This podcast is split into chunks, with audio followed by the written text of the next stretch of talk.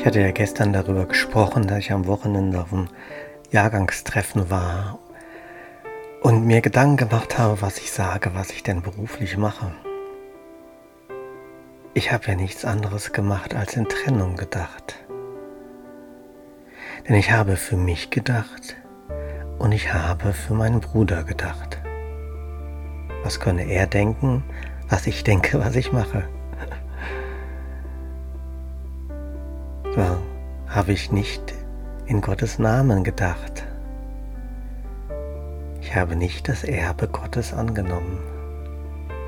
Denn in Gottes Namen sind wir vereint im Einssein. Und das ist eigentlich egal, was du machst, was ich mache, was wir hier in dieser Illusion machen. Klar sind wir hier im Traum und wir müssen auch hier irgendwie handeln können. Wir haben hier unsere Gefühle. Aber wir sind eins. Und wenn wir die Liebe im anderen sehen, dann ist es egal, was wir hier machen oder wie wir es beschreiben, was wir machen, weil der andere spürt es, was wir sind. Wie ist es bei dir?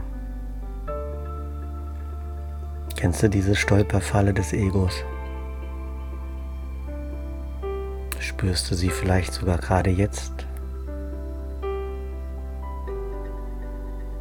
Lass uns Gottes Namen annehmen als sein Erbe. Lass uns in Gottes Namen vereinigen. Im Einssein, das unser Erbe ist und das unser Frieden ist. mit diesem Einssein wünsche ich dir eine wundervolle und friedvolle Gute Nacht.